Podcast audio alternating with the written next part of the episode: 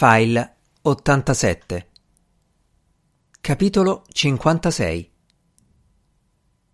Quando era uscito per andare al lavoro, lo Svaldo s'era fermato un paio di minuti davanti alla porta della povera Lisetta. Lo stesso aveva fatto alle sei e un quarto quando era tornato a casa. Col pensiero aveva aperto la porta, aveva percorso il corridoio in gran silenzio, poi era entrato nella camera della nuova inquilina e si era infilato nel suo letto. Perché lei lo aspettava.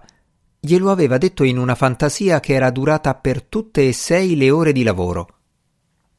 Per togliersi la voglia, ma non l'idea, era salito in casa, aveva dato un colpetto alla moglie e le aveva detto che era in vena.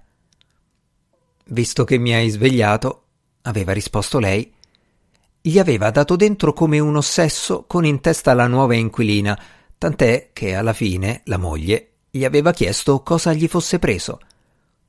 Lo Svaldo s'era limitato a ribattere Cos'è? Ti dispiace?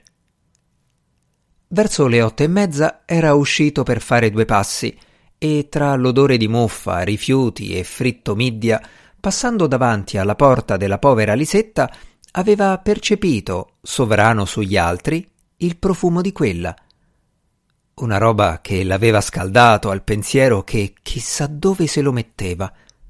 Allora a mezzogiorno e qualcosa, con la moglie al lavoro, 12-18, appena mangiato, il figlio a disegnare indiani sul muro, s'era messo di vedetta sul terrazzino che dava sulla statale. Quando l'aveva vista arrivare, aveva imboccato le scale con la faccia del fintone e incrociandola l'aveva fermata per chiederle Tutto bene? La gemma aveva risposto Tutto bene, sì. Doveva ancora sistemare le sue cose, però tutto bene. Lui le aveva ribadito di non farsi scrupoli se aveva bisogno, si arrangiava a fare di tutto. Fortunata sua moglie, aveva ribattuto lei. Allora arrivederci, aveva salutato lo Svaldo. A presto, aveva risposto lei. Però il Cremia, anziché proseguire in giù, era tornato in su. Ma non stava uscendo? aveva chiesto lei. Eh già, aveva mormorato lui. Gemma Imparati aveva solo sorriso, ma meglio di cento parole.